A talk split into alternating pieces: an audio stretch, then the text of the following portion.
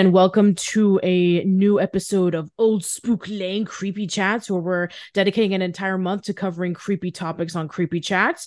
I want to thank you so much for tuning into Tim Burton Month, uh, but um, this time around, we're going to be closing things off with a bonus podcast. And I have with me uh, these three lovely guests who are covering alongside with me Scooby Doo on Zombie Island in honor of his 25th anniversary. So, why don't you guys introduce yourselves? Hi, um, I'm Nikki Blake. I run ScoobyAddicts.com, ScoobyMuseum.com, and I host the Scooby Panel podcast. Hi, I'm Alexa Lawlor, and I host the Unmasked History of Scooby Doo podcast. Hey guys, I'm Cameron Bates, and I run Scooby Doo and Cameron too. All right. Well, I want to thank you guys so much for coming on by and for us to be talking about what is, for a lot of people, the quintessential Scooby Doo movie. For a lot of people who uh, grew up with this back in the late 90s, they call they claim this to be like the definitive Scooby Doo movie, something that was like vastly different than all the other Scooby specials and films that came out before then, and the ones that tried to set the standard of what a Scooby Doo movie should be. And yeah, it's been a long time since I've actually seen this movie. I think several years ago I did cover Scooby Doo in a separate podcast, and then I talked about Scooby, the 2020 theatrical movie. Uh, eventually, you know, well, technically not theatrically because then you know COVID struck, but I did see it on HBO Max. But um, yeah, uh, since then, uh, a lot of people still praise this movie as like the definitive Scooby Doo movie. But right before we go into that, I want to know from you guys uh, a little bit about your history on Scooby. So so, how did you first learn about uh, either from the show or one of the specials or the movies? So, I want to know your Scooby history. So, for me, Nikki, I have been watching Scooby Doo since I was a kid and wasn't born when Scooby started, although that would have been really cool. Uh, but I did watch episodes of Scooby Doo, Where Are You? And I just totally fell in love with Scooby, and it's just been a problem ever since. That's a good problem, though. Um, for me, I uh, kind of like what Nikki said. I when I was first born, um, I when I was little, my mom actually gave me that little Warner Brothers stuffed uh, plush Scooby that said "It's a boy." When I was first born, and when I was little, I used to watch Scooby Doo on ABC every Saturday morning, um, and I just loved it. I I got all the stuff for my birthday and just started collecting it, and it was just I, I feel like Scooby Doo was kind of a part of my life, and now that I'm running Scooby Doo and Cameron too, I I love it because I now I get to you know on my free time i get to post about scooby-doo and post the history and all this fun stuff so it's it's he's like i said he's been a he's been an essential part of of my life and and i'm i'm happy to share the love for him Scooby-Doo's been a huge part of my life as well. Um, it started off for me. My brother had a VHS tape and a plush from a fair. Um, and from there, I just kind of fell in love with it and started collecting. And yeah, here we are today. Yeah. And I, I guess I could briefly discuss about my history of Scooby Doo for uh, those who are new to the podcast, since it's been several years since I've covered my history of it. But yeah, when I was a kid, they reran old Scooby Doo series on Cartoon Network, such as Scooby Doo, Where Are You? The Scooby Doo Show, Scooby Doo and Scrappy Doo. Uh, I remember watching Mr. Spim's Cartoon Theater, and they showed a lot of the old Hanna Barbera Scooby Doo movies from the Superstars 10. Like um, there was uh, Scooby Doo and the Ghoul School, Scooby Doo and the Boo Brothers, and uh, the Reluctant Werewolf. So I remember seeing those, and I think like my first Scooby Doo incarnation that I remember when it was out that was like fairly new, even though that I kind of like caught it like toward the end was a pup named Scooby Doo, and I remember when uh, Scooby Doo was like still vastly popular towards a lot of airings on Cartoon Network. Uh, I even mentioned this on the Cartoon Network podcast I did, where you know essentially Cartoon Network was basically a channel where they had 24 hours a day, seven days a week on cartoons, but it was a lot of stuff from Hanna-Barbera. It was a lot of stuff from uh, various other um, production companies because Ted Turner had purchased the rights to it. And so we got to see a lot of stuff from that library. And then eventually, when I heard about uh, Scooby Doo and Zombie Island, I think it was like for um, a commercial that I saw either on TV or on a VHS tape where they were saying about like this time the monsters are real and it made it like seem oh wow this is actually really interesting. I'm, i want to be you know, like totally invested on what the story is going to be about. And so I picked up the VHS tape and I gravitated to it just absolutely immediately. And since then, I followed the Scooby films for a little bit until I kind of stopped when it just became like overwhelming. I, I was just like saying, oh wow, there's just so much of it. I can't even catch up with it. But no, I mean, Zombie Island is one that I still think is definitely a great contender for possibly like the best Scooby film, even though that there have been some others that are pretty decent as well. But how about your guys' history on Zombie Island? How did you first learn about it? Uh, so I remember seeing the the promos for it and of course, when it came out, I got it and it's I, I love the movie. I think it's great. I don't know if it's my favorite, but it, it ranks pretty high up there. Now it makes me wonder about what is your favorite out of the lineup. do you want me to answer that? Sure, why not? Um, I do like Scooby Doo and the Witch's Ghost better oh, okay. Zombie Island. That uh, Witch's Ghost is also a really good one too. Uh, for me, I was actually just one when uh, the Zombie Island came out. So I grew up watching it pretty much as soon as it was out, but it was one of the ones that was always a little bit too scary for me, but I would uh, still watch it and power through, but I never really gravitated it to towards it a lot until I was older when I was kind of like Nikki, when I was younger, I saw a lot of promos for it. Um, and I, especially on Cartoon Network, they played it a lot. But um, I remember my mom bringing home the VHS tape because she was always, she, every time she'd go to work, she would always come home with a Scooby Doo VHS tape. And that's how I was building my collection of VH, uh, VHSs. And I loved it. And I, at first, my mom thought it was a little scary for me, but I mean, I knew it was Scooby Doo. So, I mean, it was, it was so much fun and I loved it. Um, kind of like Nikki, it's not my absolute favorite uh, Scooby Doo and the Cyber Chases, but you know the thing is, I love those four films that they did. You know, Zombie Island, Witch's Ghost, Alien Invaders, and Cyber Chase, because though I feel like those four films just were so real. You know what I mean? And the animation was just it was just beautiful on what they did.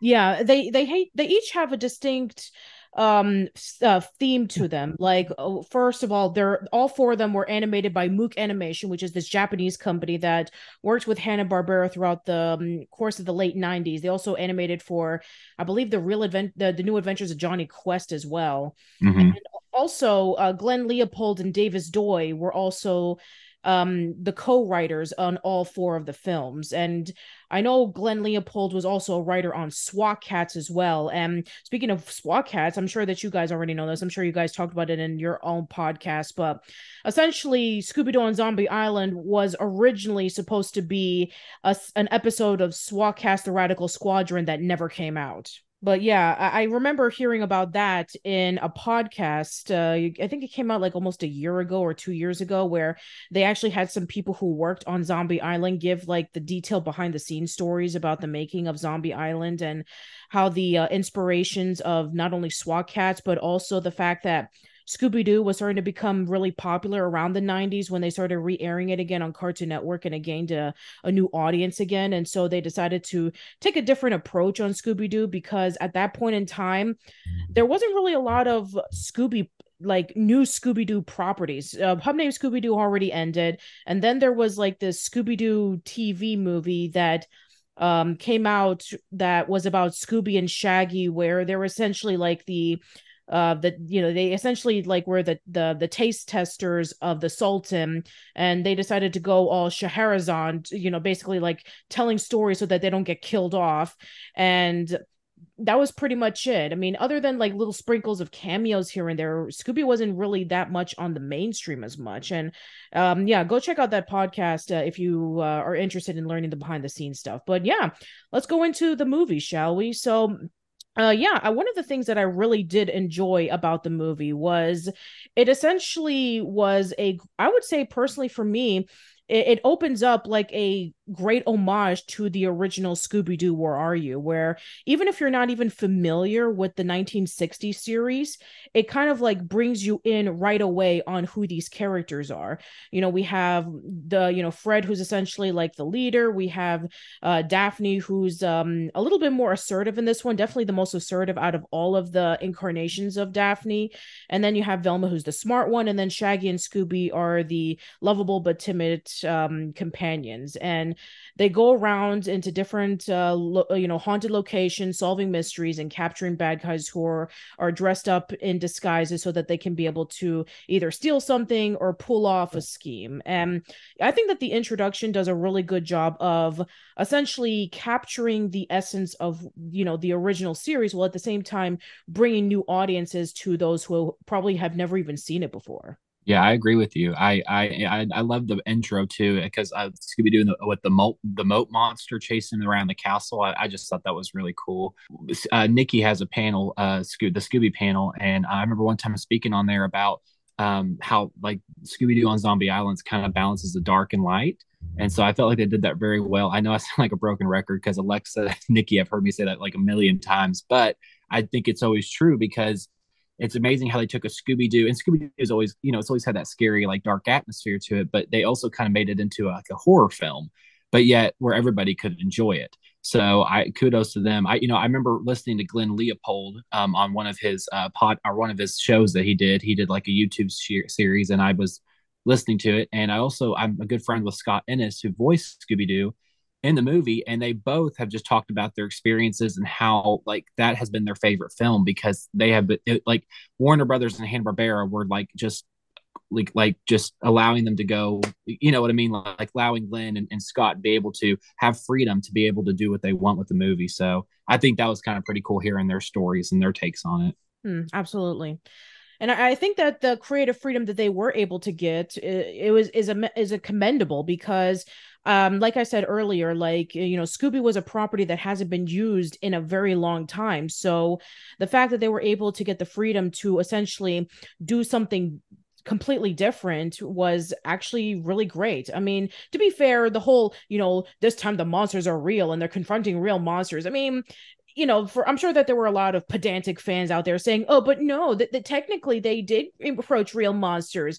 Um, you remember on, um, you know, the Superstars 10 where they actually met up with real monsters and Boo Brothers, Ghoul School, and Reluctant Werewolf. Yeah, but again, those were played for more comedy and essentially um not necessarily scary. So I think that for them to take a different direction in the approach of making uh you know scooby-doo on zombie island a little bit more scary because they were allowed to do it.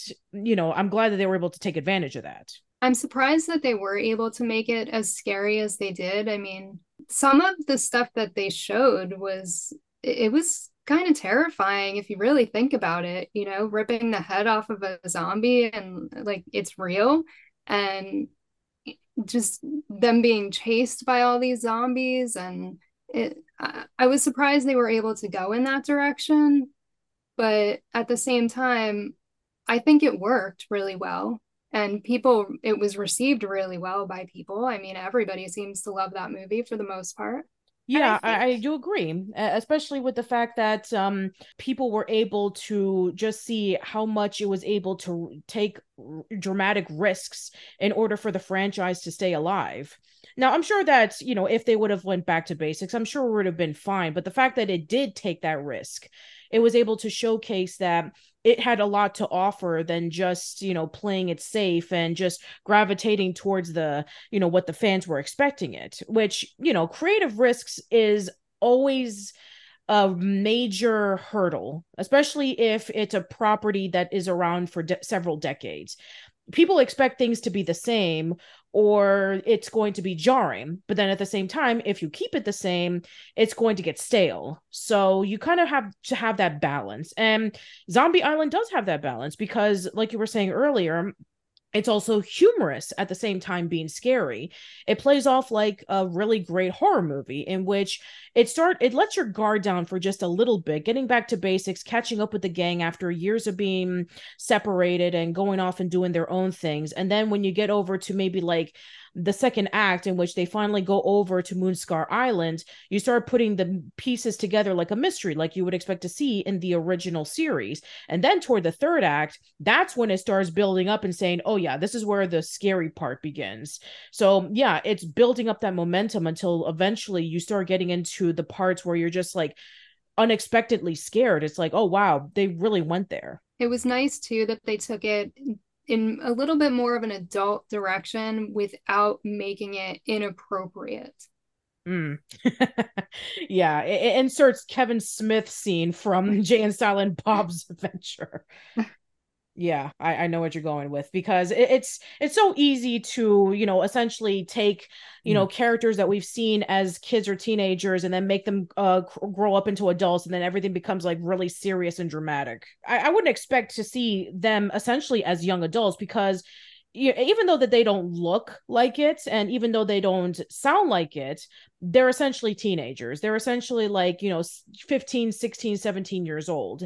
Even though that um you know there were uh the, the way that they were designed you know back then in the 60s i mean you, they were essentially teenagers. So um it, you know the today's teenagers are a little bit more proportionately um more younger as it you know compared to how it was in the 60s but in this incarnation they are a little bit older. You know they have jobs they have responsibilities they split off and they went and did their own different things which is actually pretty commendable. That's one of the things that i uh, really enjoyed about um, pepper ann in that you know spoiler alert for the last episode where eventually you know her and her friends who they spent together all the time after school or during school they went off and they lived off their separate lives and that's just how it is for real people you know? And, and we would love to be with the friends that we been together with for so long but you know time goes on where we get jobs that cater to us and we have uh, busy schedules and we cannot dedicate ourselves to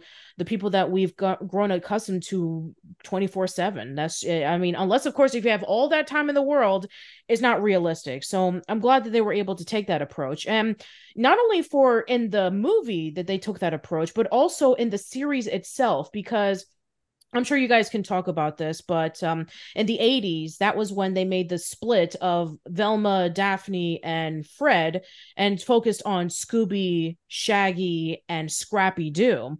So, with the exception of a pup named Scooby Doo, this was the first time in over a decade in which we actually got to see the gang together. And I'm sure that that was like a great return to form for not only people who grew up with the original Scooby Doo and didn't like the you know the trio of Scooby, Shaggy, and Scrappy, but also in the context of the movie where it's been a long time since they've you know solved mysteries together is also a really nice reunion. For sure, I agree. And you know what, kind of like you were saying about how um, it was so popular when it came out, and, and I think that's kind of what you were saying about how it was. It's been a while since we got the gang, and then it's like when these four adaptations of Scooby Doo came around, it's like people were so excited that Scooby Doo, in a sense, was kind of making a comeback, and people were getting more media and then after that, then we you know we started getting the live action movies, and you know, this what's new Scooby Doo, and you know, the, you know, so on and so forth. But yeah, I think that's why those four were so popular because it was like, okay, Scooby Doo's coming back. We're making these four films. Um, they're they're fun. The animation's great, and you know, the voice acting and the voice cast was just phenomenal.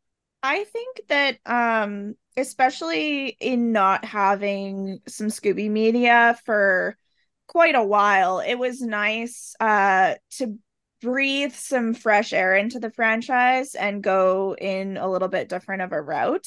Um, obviously, like some of my favorite shows are when the gang is all together. Um, so it was always nice to see that reunion in Zombie Island.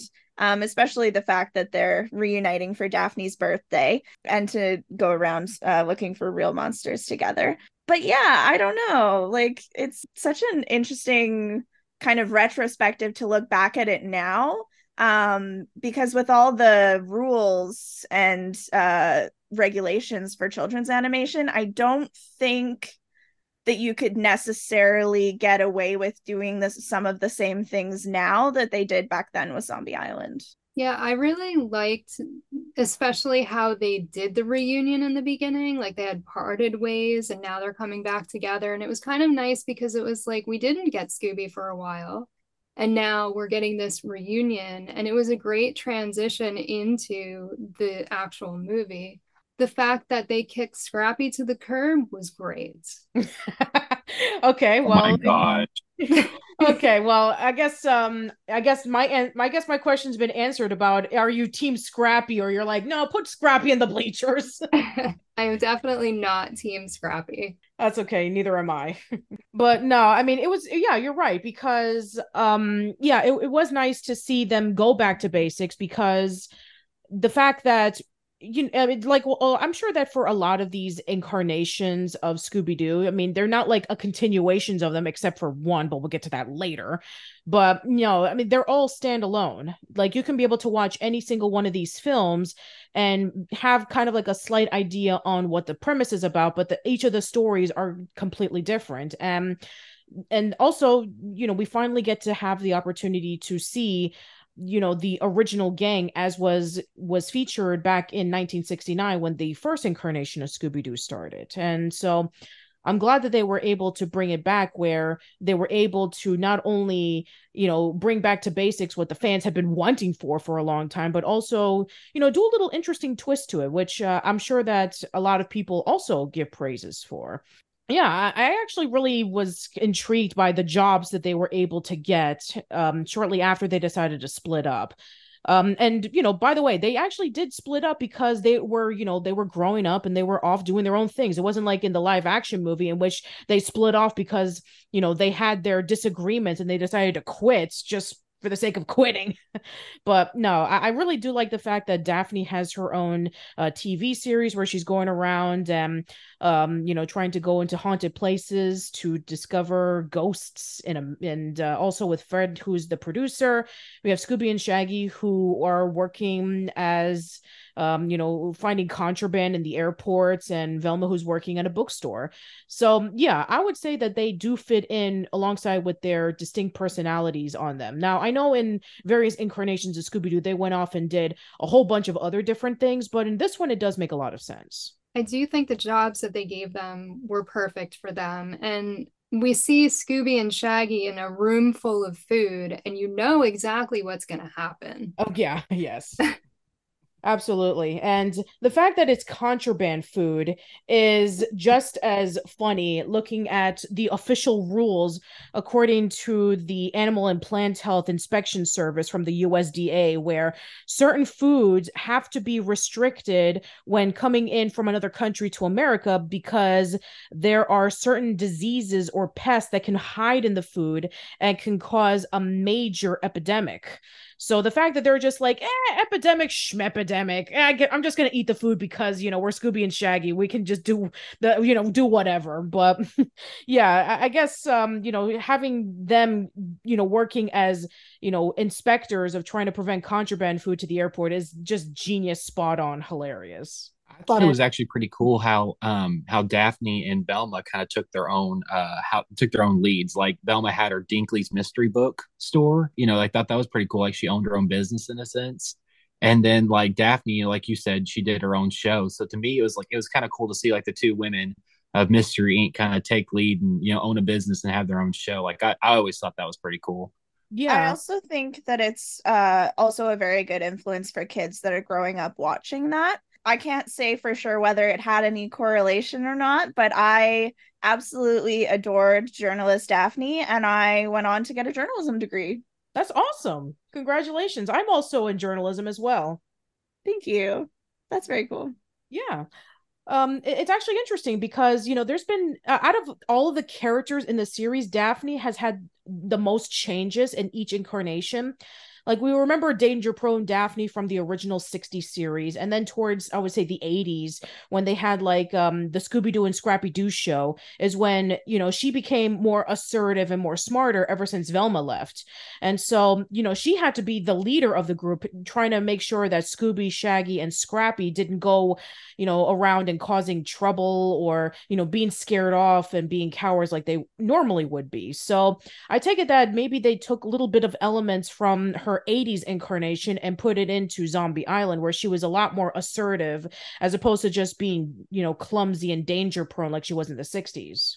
Yeah, but I, I really do enjoy the fact that um you know fred had decided that yeah you know i know that daphne really misses her friend so i'm just going to have you know the gang come by for a surprise and we're going to go around and travel across uh, america and see if we can be able to um find some haunted locations. And so they go over to louisiana and we you know have our first new character introduced um, whose name is Lena, who works as a chef at a mansion near Moonscar Island. And she's very sweet and she's very inviting, and everybody is just really charmed with her, especially with Fred.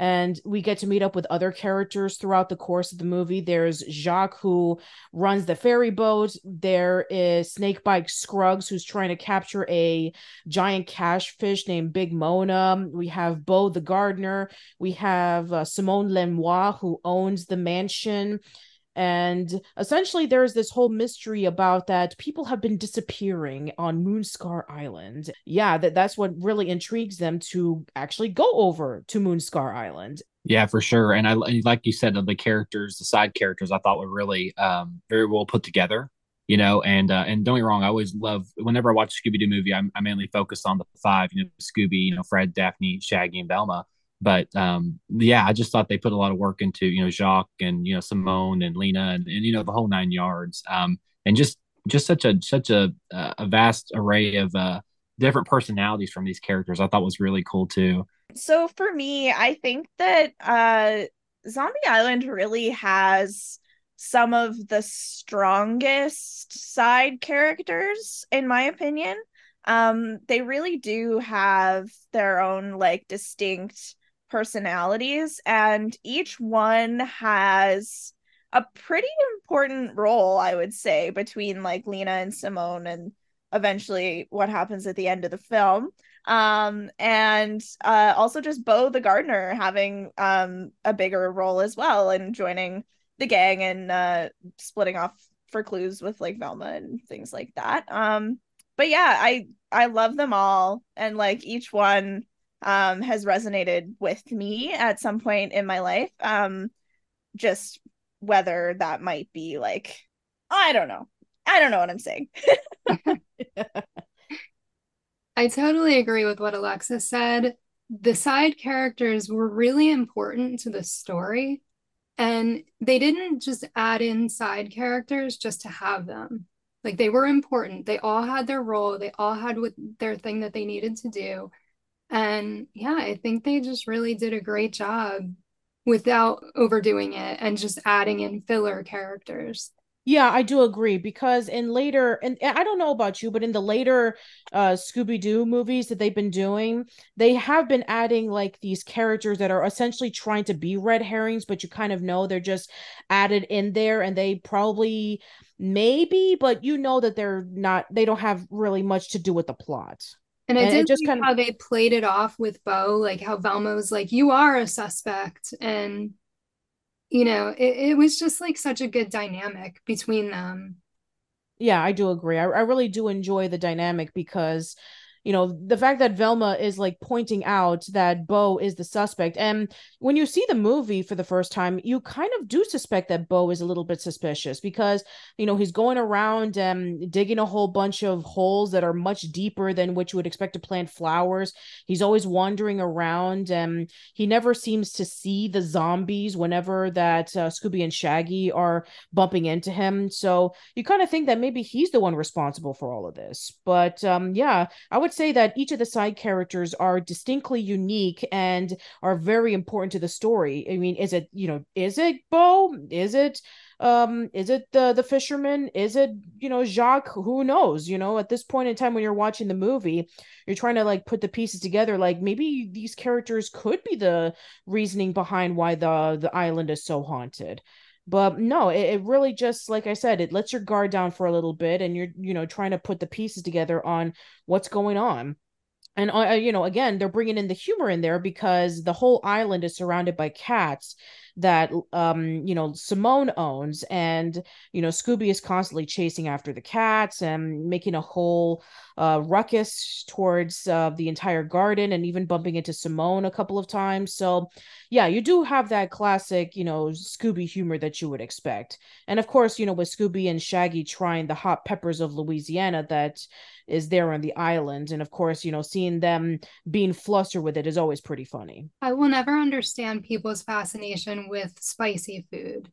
Mm, I don't either. I, I I'm not very good with spice. So whenever I try slightly anything spicy, like I I I don't I don't see the appeal of it. I mean, I I try watching like a lot of like videos where people are just like um downing like a whole bunch of hot wings and it's like those people look like they're in pain. They don't look like they're enjoying themselves. So right. you know if people have a thrill in it very similar to how people want to i don't know like jump off a plane and go skydiving or you know ride the the biggest and tallest roller coaster or you know go deep diving or something like that. If that's you know their idea of a thrill sure but yeah, I personally don't uh, see the thrill of it myself. I like spicy food, but I don't know if I would try one of those hot peppers. It seems a little extreme. Yeah, it, it does look a little extreme. I do agree. But uh, yeah, I- I'd love to hear your thoughts about any parts of the movie that you really did enjoy. Definitely like the songs and the chase scenes. Oh yeah. I mean, the songs were so much fun yeah so catchy. The songs are really really great. Uh, the um, the fact that glenn leopold wrote those songs and then he got a band named skycycle to perform them it's something that you would not expect for scooby-doo. I mean scooby-doo didn't really do a lot of rock with i mean maybe with the exception of a pup named scooby-doo where it kind of has a little bit of rock and roll but kind of like maybe 1950s rock and roll but not like 90s rock. So it was definitely something a little bit different for Scooby Doo, where usually their chase scenes will be like fitting into the time period where, you know, in the 1960s songs, you did have like a lot of, um, you know, pop music. And then, you know, Pup Named Scooby Doo had a lot of like 50s rock because, you know, it was like akin to like a lot of the, um, um it was trying to be like a kid version of scooby-doo so i guess you know taking place around that time period it would like try to reflect on it. But yeah this is something that was different for scooby-doo and surprisingly it works. You know it was able to not only capture you know the catchiness that you would expect to you know hear in good music but also the lyrics fit well with what's going on in the scene of the movie. I always say this that whenever that um, animated movies do music they have to either do one of three things. They either have to progress the story, they have to um, build up characters, or they have to, um, you know, showcase on, you know, what's going to happen next throughout the course of the movie, or kind of like be the ones to tell us the story. So, uh, I've seen a lot of um, discussions on why the music is so good, and um, that's a lot of people's explanation as to why, and I do agree with it. I, I've seen also a lot of takes on why that um, it's kind of interesting because around the 90s there were a lot of you know animated movies that were musicals where they were trying to capture the disney um you know uh, the disney formula during the renaissance period where they were doing a lot of uh, music for their um movies. And i've seen a lot of um you know rip-offs of disney movies that try to be that way but failed at it spectacularly. But no uh, actually surprisingly enough a direct-to-video movie was able to capture it really really well where other theatrical movies say like quest for camelot which was also a warner brothers production was able to do not so much of a great job. So it's it's very commendable what glenn leopold and skycycle were able to do. Yeah the music in zombie island is up there for me as some of my all-time favorite music in scooby-doo. Um and they did go ahead to kind of use some of that uh kind of rock, kind of punk rock style in What's New Scooby Doo as well, with obviously Simple Plan doing that theme song. And then they had some like MXPX songs uh, in some episodes. Less Than Jake had a song in some episode in an episode. So um, I like to say that Scooby Doo shaped my music taste. I like that. I, I really do. Uh, I would say that um, you know tv shows can shape your taste in music. I mean some people say oh the radio or you know um like you know teen magazines or something like that or maybe like movies uh you know depending on which one. But yeah i would say that um media like that um is i would i would say is great of you know introducing eclectic music that you would not ordinarily listen to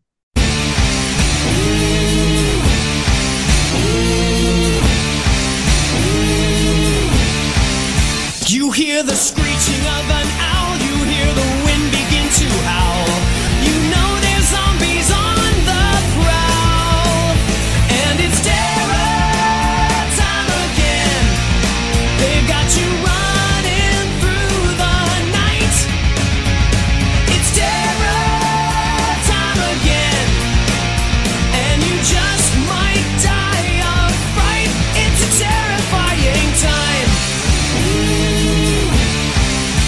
Yeah, so if there's any other like uh, highlights that you want to bring up, um, please share it. There's a couple of like cute and funny moments that I just wanted to bring up, like when Shaggy opened his suitcase and it was all green shirts and he said he was going to change his shirt for dinner. It was just funny.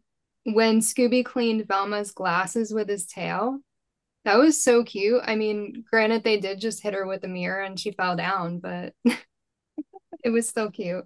And I thought it was funny that Fred ate so much. I mean, we normally only see uh, Scooby and Shaggy eating, but like Fred was the one in this that was really into food.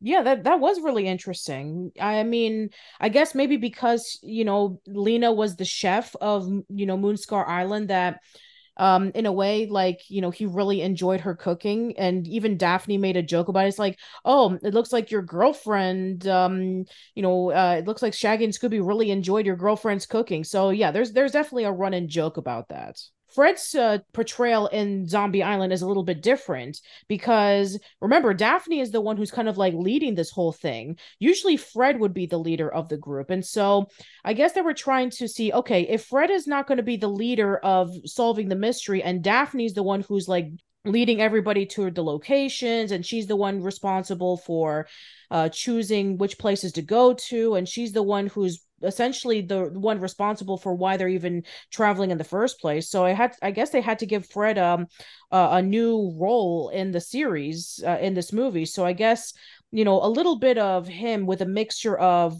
um a little bit of Shaggy and Scooby with him eating all of uh, Lena's cooking. I, I think that that was a really interesting take because um usually Fred would not portray as a character like that.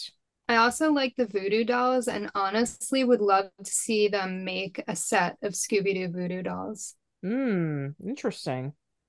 Yeah, the voodoo dolls was actually a really nice touch because we got that earlier in the film when Velma was levitating for the very first time. And you get to see what kind of pieces of clothing or even with Daphne's hair they were able to take, you know, with Fred using the orange ascot from, you know, the 60s version and then we had um Velma's cleaning cloth and then Daphne's hair where she was using it to comb her hair before filming and then we had um you know a part of Beau's shirt so yeah they were able to use little pieces of their clothing which um is really clever because you know they were able to hint it l- er, earlier throughout the the film on what they were using so that they can be able to control them and I also thought it was really funny that Lena and Simone didn't even bother making, you know, um, wax figures of Scooby and Shaggy because they felt that, okay, you know, these guys are so dense and simple that they're going to be captured regardless anyway. So, yeah, I, I, thought that that was great, even though that that was a major oversight. Shaggy and like- Scooby are always underestimated. Mm-hmm and I like how Nikki brought up about the the voodoo dolls because um, it kind of pays homage to like the the Scooby Doo Where Are You? You know which witch is which episode where they you know the witch actually had the voodoo dolls of the gang, um, in her in her little uh, coven that she had. So I thought that was pretty cool. You know when Shaggy says you know I've been voodooed, so I thought that was like Nikki said it was cool to see those because I like you were saying Patricia, you know they they did pay a lot of homage to the Where Are You? You know with the theme song in the beginning and just little things you pick up pick up here and there. So I thought that was pretty cool to see. Yeah, I, I do agree. Yeah, one of the things that they did pick up was um some of the voice cast where, you know, they brought back Frank Welker as Fred. And I even read somewhere that they almost didn't cast him because they felt that his age his voice have aged. But then they were listening to an old recording of Scooby-Doo, Where Are You? And they were like, Oh yeah, you see, it's not as youthful as it used to be. And then Frank was like, Yeah, they actually sped it up and then they were listening to his original voice not sped up and it's like oh wow he literally sounds exactly the same so they recast him again and um, I remember also reading another article saying about that Heather North, who was Daphne in the original Scooby Doo Where Are You, was cast as Daphne in the in Zombie Island, but then she was recast by um, Mary Kay Bergman at literally the last minute. I'm actually really curious as to what happened there. And um and then we have um bj ward who plays as velma in this series and she did a um, she actually did play velma in you know from a scooby-doo episode of johnny bravo. And then as you were mentioning before scott innes was playing as um what was it shaggy or scooby? It was scooby.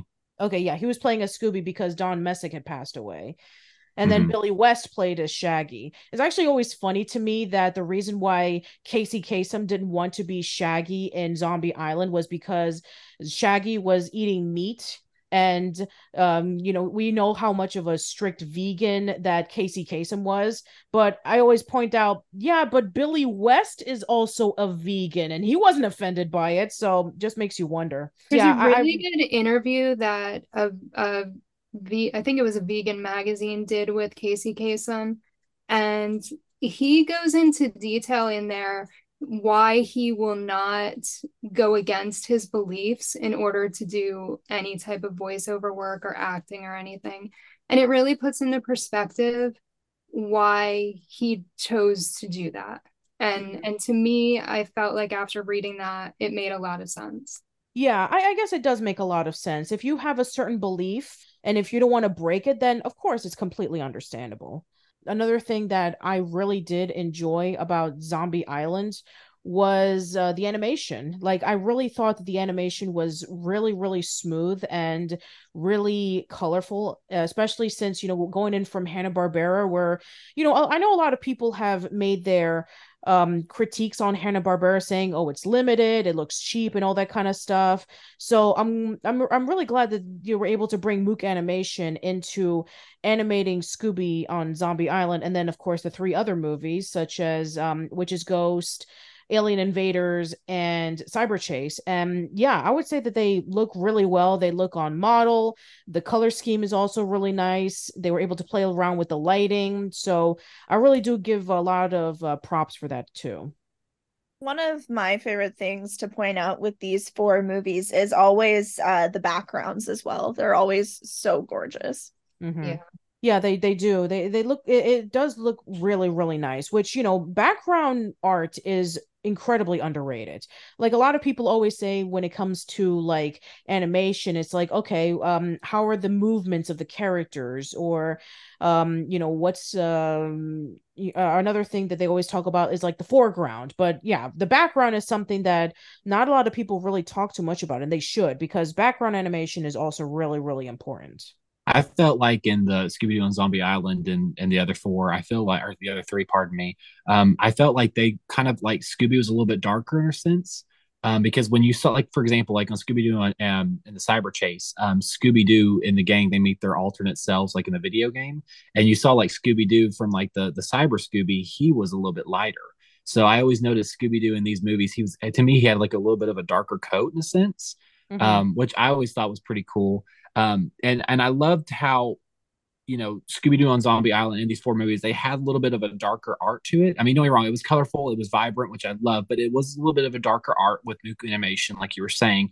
But the thing I think kind of what broke my heart is when they did Scooby Doo Return to Zombie Island, um, the, the the sequel is um like they they went they didn't have any dark art in there in a sense like it was all to me it was all like light it was like everything like was so bright and vibrant which I wish they kind of would have like again, I'm not a big fan of Scooby Doo Return to Zombie Island at all, but um, I I wish they kind of would have made the art on that movie kind of a little bit darker to kind of like you know it's the sequel, so why would you kind of make it everything all bright like it was? So that I kind of saw the difference between those 2 Hmm.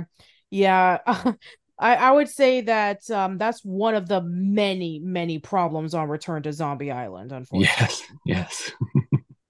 Yeah, um, the, the fact that they were able to re- retroactively cut off a lot of major parts that are you know that are you know basically like you know crucial to the story of zombie island saying like oh it wasn't like real zombies it was this and that and the oh, swamp gas yeah. yeah swamp gas like really really swamp yeah. gas Oh, and also, you know, I wasn't a reporter. I was just an intern as a reporter. It's like, really? you're gonna essentially take away you know daphne's hard work uh, you know as her own independent woman and then just retroactively say no no no I, I i didn't do it. I was just interning for school. It's like wow way to basically just take a step backwards in all of that. Just wow. And the fact that they apparently didn't remember checking into zombie island in the beginning. I mean yeah i would say that zombie island is definitely one that is just genuinely disliked by a, a, lot of people. The fact that, you know, a great sequel is something that they were eh, hoping for because you know Zombie Island is you know one of the more popular Scooby movies. And hey a sequel like they don't do sequels very often to their movies. I mean sure we got like a you know the 13 Ghosts but that was a continuation on the TV series and it was one that was never completed. So that makes sense in context but as a sequel to a movie you would expect a lot better but no of, of course not it, it's actually more of a disappointment than anything. I think it kind of broke my heart when they did Return to Zombie Island and The Curse of the Thirteenth Ghost. Now, those two movies, they're not they're not my top five movies at all, but I mean, there was some good things in there I did like um, from both Return to Zombie Island and The Curse of the Thirteenth Ghost. I mean, just a couple things that I did like, but you know, it broke my heart when they did The Curse of the Thirteenth Ghost and Return to Zombie Island. It was like, oh, all the monsters were fake and it was just like well why? I mean the, you know one of my favorite scooby-doo series is the, the the 13 ghosts of scooby-doo. And i always loved how the monsters were real and they had to get them back into the chest for each episode. Um, and same with zombie island. I loved how the zombies are real. And i'm a big werewolf person. I like i love the werewolf movies. So i know like the cat creatures were kind of like the werewolves in a sense. Like they had it was like that that spooky like cre- like creepy beast vibe they were giving off. Um, so that's another thing I did love about Zombie Island was the the the villain animation, like the way they made the villains, the way they were so creepy, the way they walked, the way they they ran, and I don't know, like everything about the villains. Um, and and Zombie Island was just pure perfection. But again, it, like I said, it broke my heart when they made these sequels, and it's like, nope, nope, the monsters weren't real. And I and I guess uh, to me, I think, and they're trying to you know send a message to kids nowadays and parents, like, oh no, monsters are always fake, which I get it. Like from the Sco- from the original Scooby Doo series and most Scooby Doo incarnations, know, usually they rip the mask off and you know they find out who the culprit is. But um, again, like I said, I the the series and the the movie, and I, I kind of like the the monsters are real. I kind of thought that was a, a, fresh, like like Alexa said from the very beginning, it was kind of a fresh breath of air. You know what I mean? It was so. But again, like it kind of broke my heart that they they made them where they like, oh, the monsters aren't real. It's like really, you're really gonna derive from the story? Okay speaking of the villains, I guess um, you know, for those who don't know about this movie, spoilers, eh, go watch it if you haven't. But yeah, it, it, turns out that Simone and Lena were the villains of the movie, and they're cat creatures. And their story is genuinely heartbreaking, and you kind of sympathize with them, which is again something you don't really see as in a villain on Scooby Doo because usually they're always the bad guys. It's like, oh, this person stole the diamond uh, necklace. Oh, this person was the one who stole all this money. This person wanted to scare people away so that they can be able to keep this thing for all themselves. And so, yeah, they were just like the villains. They're the bad guys. They went off to jail. The end. But no, they decided to actually give character into these villains, which was actually again very refreshing. Like, wow, we actually get to see the backstories on these villains on why they were in the first place. And it turned out that the pirates, uh, led by Morgan Moonscar, actually kicked them out of the island that they called home and drove most of their friends and their family into the bayou. And they were eaten by alligators. And so they wanted to get revenge. They were praying to their cat gods. They got turned into cat creatures and they were cursed. And they have to, you know, in, in order for them to stay alive, they have to, you know, s- suck the life out of the victims so that they can be able to stay immortal. And yeah, that stuff is absolutely horrendous and horrible. But at the same time, it's like, yeah, I can kind of see where you're coming from, where you're trying to take revenge on these pirates who essentially ruined your life. Oh, the animation sure. when they would turn into the zombies or turn into the cat creatures and then again later when they basically like dissolved the animation on that was amazing also i think the villain twist as well um the one of the quotes that sticks in my brain among the many scooby-doo quotes that uh, live in there is um when they reveal that the zombies are in fact the good guys like they were the ones that were um unfortunately victim to the cat creatures. And uh, just the reveal of uh, lena and simone as being um, in their cat form is one of like probably um, one of the iconic images from scooby-doo as well yeah, so I would have to say that overall, I think that this movie is really, really great. Now, whether you count this as like your favorite Scooby Doo movie or so, um, I'm sure that there are a lot of factors to it, but I would say that this is like around maybe like my top five or my top three, depending on what mood I'm in. It's definitely one that was very scary, but at the same time, very humorous. It was able to take massive risks. The characters are also really great and on point, but at the same time, given tweaks to make it a little bit more modernized. Music's great, animation's great. Yeah, I would say that um, overall, if you're looking for a uh, a good spooky time, then Zombie Island is definitely one to check out, and also check out the three other animated films uh, from Mook Animation.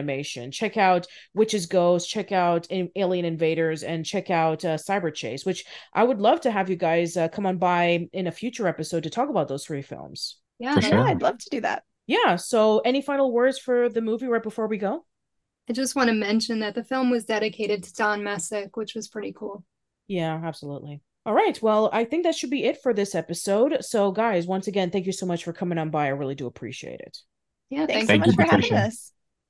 Yeah. So, why don't you guys uh, plug and promote your stuff? So, I'm Nikki Blake, and you can find all the links to all of my sites on ScoobyAddicts.com. I'm Alexa Lawlor, host of the Unmasked History of Scooby Doo podcast, which you can find wherever you like to listen to podcasts. Um, you can also find me on social media on Instagram at Unmasked SD Podcast. Uh, and I also have a TikTok at Unmasked SD. You can find me on any social. I'm at Scooby and Cam on Facebook, Instagram. Uh, it's not Twitter anymore. It's X, which I don't understand, but X, uh, YouTube, TikTok. Um, and yeah, I'm also, just like I said, stop on by, say hello. I love to talk Scooby and talk to you. Thank you. All right. And as for me, you can check out my work. It's at oldschoollane.net. Um, my YouTube channel is youtube.com slash oldschoollane. I'm on Facebook, which is facebook.com slash oldschoollane. I'm on Twitter or X, whatever you want to call it, at patty underscore b underscore Miranda. I'm also on Mastodon at Patricia Miranda. Uh, you can check out the podcast on Spotify, Google Podcasts, Apple Podcasts, Radio Public, Overcast, Amazon Music, multiple places. New episodes of the podcast will go there first, and then they'll go up in a few days on YouTube. So, yeah, that is it for Old Spook Lane. Thank you so much for tuning in, everyone. I hope that you enjoyed Tim Burton Month as well as this bonus podcast talking about Scooby Doo and Zombie Island. We'll be back to our regular scheduled program on Casual Chats to round out the year. And we also have some other cool stuff coming. So, Thank you so much for listening, everyone. Uh, let us know in the comments below about your thoughts and memories of Zombie Island. Um, what was your favorite moment? What was your least favorite moment? Is it your favorite amongst the Scooby Doo films? If so, let us know why. If not, let us know why. And um, let us know about uh, Return of Zombie Island, whether you thought it was a massive disappointment or maybe you actually enjoyed it. And uh, also let us know um, if you are followers on any of the guest podcasts. Let us know about um, your favorite podcast that they've ever done. That's it. Hope to see you around soon and take care.